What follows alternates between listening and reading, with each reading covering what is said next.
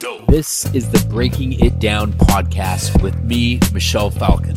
I welcome entrepreneurs and business pros, people just like you, and help them solve their biggest customer, employee, and culture challenges. Let's get into the episode.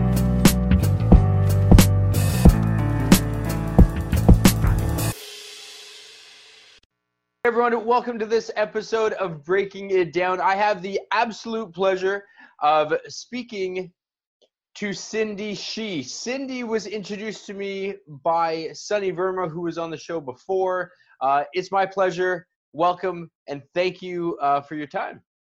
Thank you so much for having me. All right. So, first things first, I need the audience to know that I have no idea what we're going to talk about. All I know is that we are sitting down to have this conversation around customers, culture, and employees. So, can you confirm with everyone that I have no idea what you want to talk to me about? Yes, you have absolutely no idea what we're going to talk about, Michelle. And All right. Yeah. Fantastic. So, I would do you a great disservice if I tried to describe kind of your bio and what it is that you do. So, remove the humbleness that is Cindy. Uh, what is it that you do? Um, and feel free to kind of you know share some accomplishments as well. Okay, wonderful. So I run a company called Studio Vivian. Uh, we are an in-home music lessons provider in the GTA. Um, we're really passionate about helping kids build self-confidence through music instrument lessons. Um, and um, yeah, we work with you know a number of instructors throughout the GTA. We uh, send instructors to the students' home.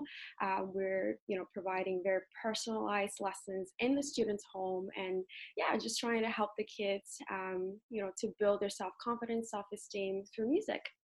Fantastic. So, uh, for those not familiar, GTA means Greater Toronto Area, so it's all encompassing of Toronto and the neighboring suburbs. Um, Sunny Verma was a, a past guest, the CEO of TutorBright. How is your business different than Sunny's, if it is at all? Um, yeah, so Sunny as business TutorBright, uh, we're actually very similar in the sense that um, you know we are mobile, so we send our instructors or tutors to the student's home, um, and we're trying to really cater to the student's needs in the sense that you know every student is different. Uh, we're trying to really get to know each student's needs, what their goals are, and really trying to get to know the student's you know personality, their learning style, and then from there, um, you know know we are um, matching them with an instructor or tutor that we find that would be the best suitable for them um, in terms of you know personality and learning style compatibility. And yeah just really focusing on the student um, rather than okay what the school is looking to achieve what the parents are looking to achieve. Um, so in that sense i think we're, we're quite similar in terms of our goals. Got it. Um, two last questions. Um, including your tutors, uh, who, who, you might consider contractors, if you were to blend that into uh, or classify them as employees, let's say, how many employees would you say you have representing the brand? So we have um, over 100 um, instructors or, or, contractors that we're currently working with, um, and we're really looking to expand that in the coming year uh, in 2020. And how many customers do you have? Um, we have, um, I would say, close to a thousand um, customers. Yeah. Fantastic. All right, let's get into it. What type of questions regarding culture, customers, and employees do you have for me?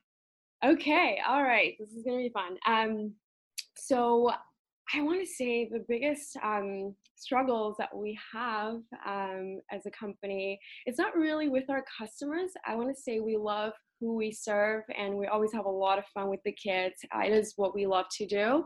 Um, but I want to say the biggest struggles actually is within within the team. So you know we're working with parents who you might say are the most sensitive population because you know they have young kids and they send them to us and they want us to make them happy but at the same time they want them to learn something from us. So, um, you know, we want to make sure that our team is having fun doing, you know, what they do, but at the same time, you know, as a, as a manager, as a as an owner of the company, I want to make sure that they are productive while they're doing their work. So that's one of the biggest struggles that I have, I would say, okay. um, to how to, you know, make sure that the employees or the contractors are, you know, loving what they do, but also being very productive.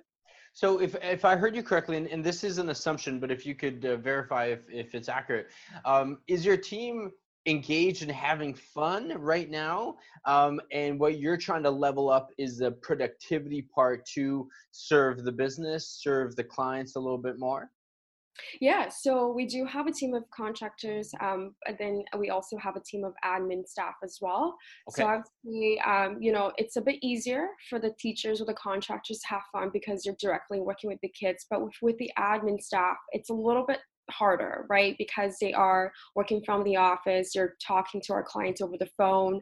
Um, so you know, I want to make sure that they're also having fun doing what mm-hmm. they do, but um, you know, I want to make sure they're being very productive doing that as well.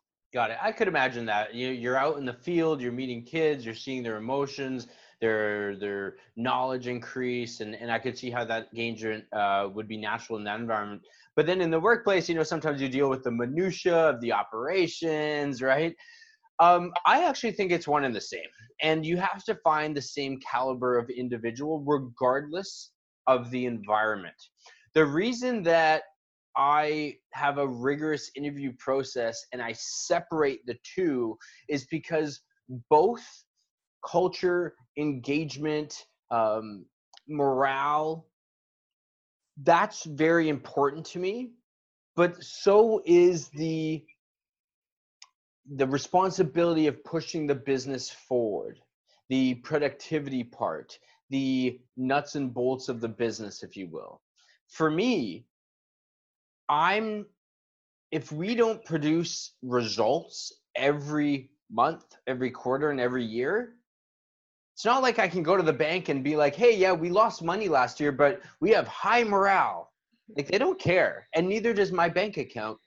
So you need to have that balance. So I understand your question.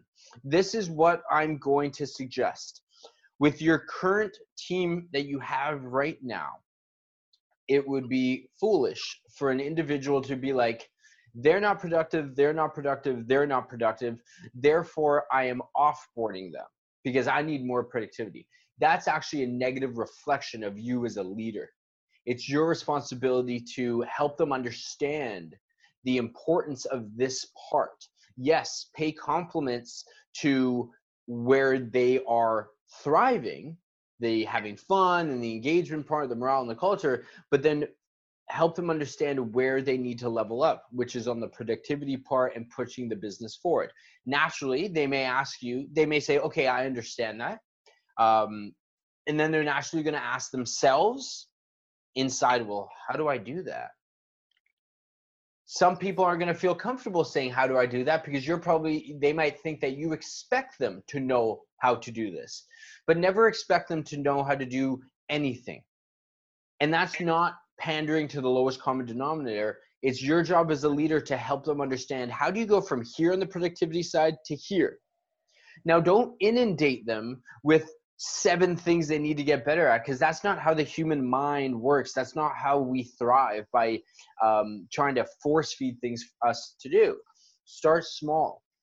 So, my recommendation for you is audit where you think each division or department could level up when it comes to productivity to drive the business forward.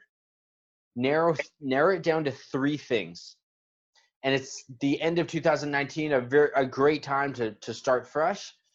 In Q1 of 2020, January, February, March, get them to focus on one thing. Just one thing only. The thing that you feel they can actually achieve without too much heavy lifting. You don't want to give them something that's going to take them months and months and months to get better at. Give them something light, something nimble, so that they can gain some confidence, some quick wins under their belt to get them flexing that muscle. Then introduce the second thing, then the third thing.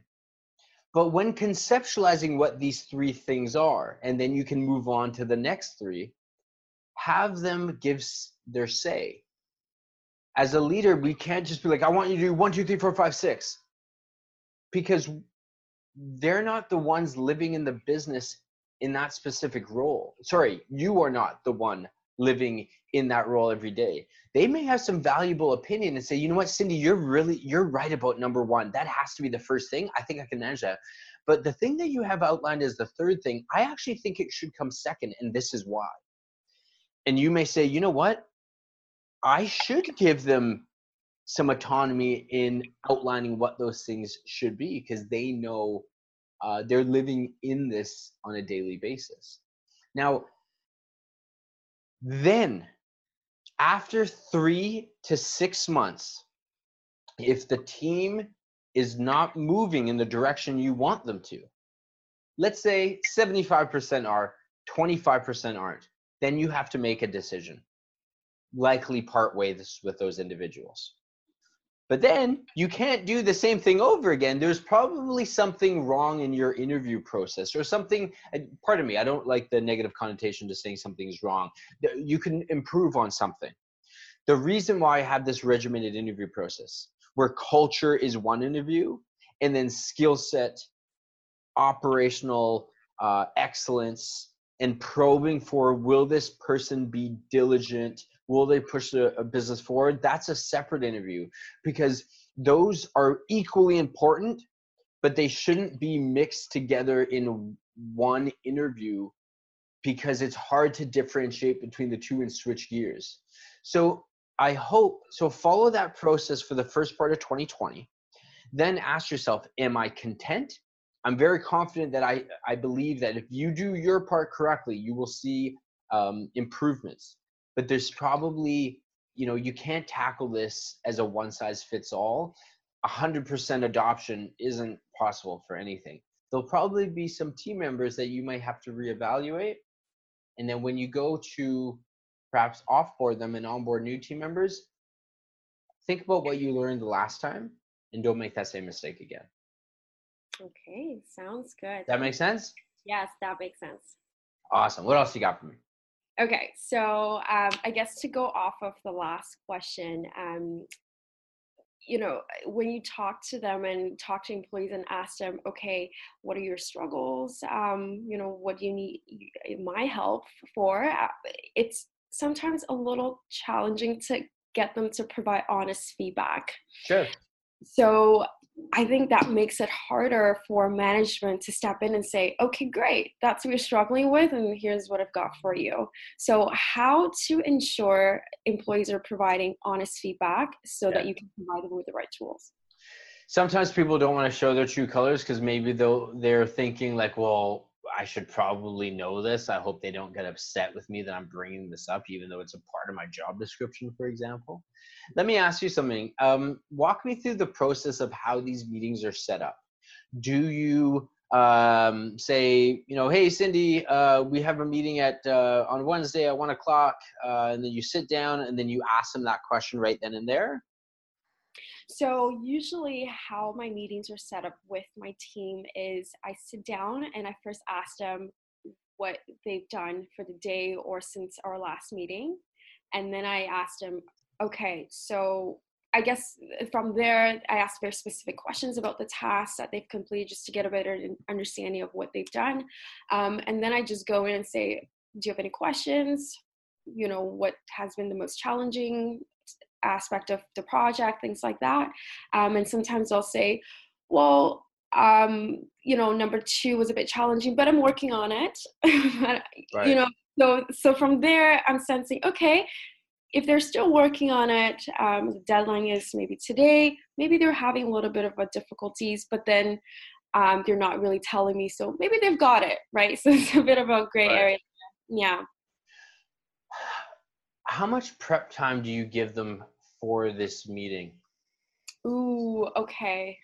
So that's where that's where I'm going with that is I wanted to understand the framework of the meeting. Um, I'll use a personal example. Okay. Um, with my girlfriend and I, if she's like, "Hey, can we talk?" and you know that's usually not good, but um, and I say absolutely, and she wants to talk to me about things that require some critical thinking sometimes i'll be like I, I, let's talk about this, but I, I, I need to, this is what's on my mind right now, Yeah. but I need a little bit more time to digest that question. Um, not because I'm trying to get out of the question or anything. It's like, I, I want to give you a very honest, well thought out answer. Mhm. So the same behavior can happen with our employees. If we sit them down and we're like, I need you to think critically and be honest without any lead up time for them to mentally prepare their thoughts, it's tough for us to do that. And then we always, you know, then we're thinking like something might come to mind and be like, yeah, I want to tell Cindy this, but oh, I don't know how she's going to take this. I'm not going to say it, right? Because that's the safer thing to do.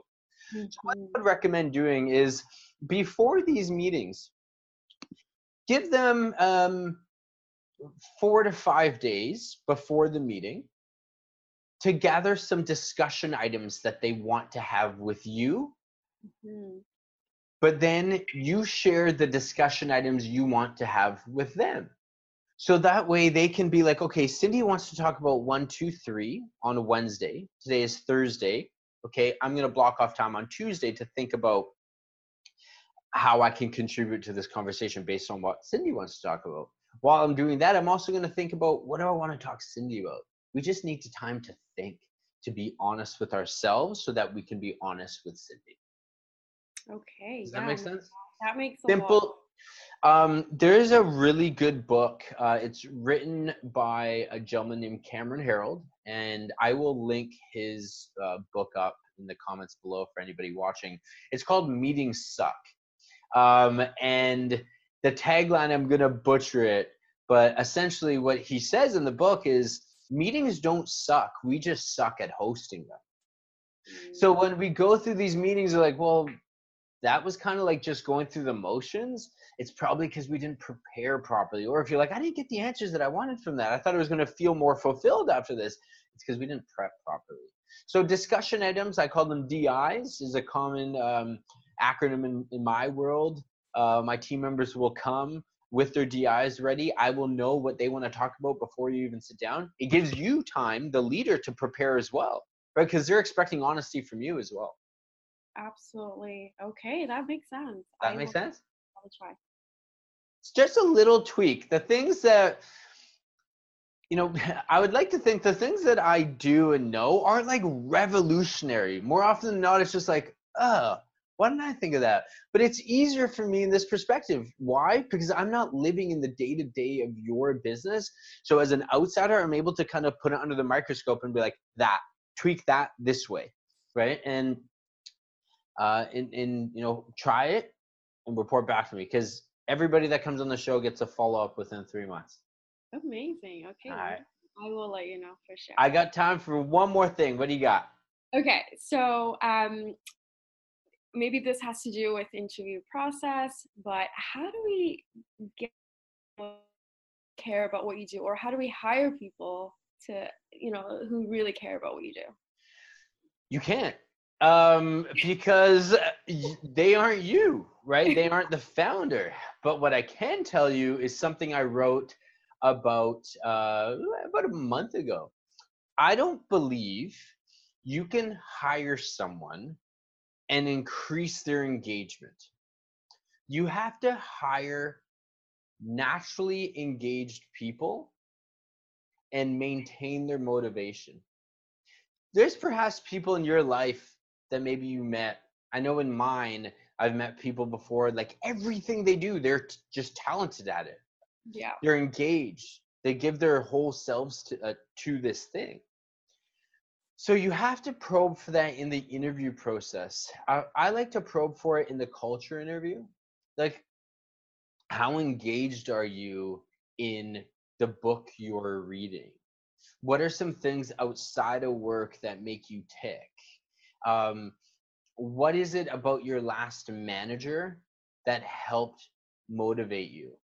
Um, just probing to understand is this someone that's going to need constant motivation or are they just somebody that I know as their leader if I just pave the path for them give them the resources they need they they can be left alone and that's the advantageous position that we have as leaders is our primary job is to pave that path and get the hell out of the way But to be able to have that confidence in that individual to be able to do that, we need to know that they're self starters, right? They aren't going to necessarily care as much as you, but they will care in a different respect because everything that they do, because they are self starters, they want to be great at. And you have to probe for that. And like I said in the skill set interview, is like, is this the type of person that just gives themselves to whatever it is that they're doing, whether that's in business, the arts, music, no pun intended, but uh, you know what I mean, right? So that's how I would probe for it. Like you can't just find employees and be like, okay, I'm going to get you to commit to this brand. They need to have need they need to have committed to themselves first. Okay. Does that make sense? Yeah. So okay, that that's. Okay. I love to try Has this been helpful? Yes, it has been. Thank you so much, Michelle. And are you going to be ready for the three month check in? And then, generally speaking, if you have done one thing from our conversation from today within the next three months that have improved the business, this is totally why I am doing this. Um, so thank you so much for being on the. It, I always find it so awkward to say this, the show, um, but I really appreciate it. I'm so thankful that uh, Sunny introduced us, uh, ladies and gentlemen. Uh, the great uh, Cindy Shi. Thanks so much, Cindy.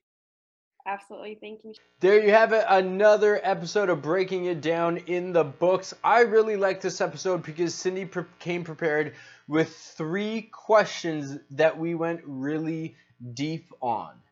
If you learned something by watching this episode, please let your colleagues and your peers know that this show exists. And if you're interested in being on the show, email me directly, and I'll see you next time.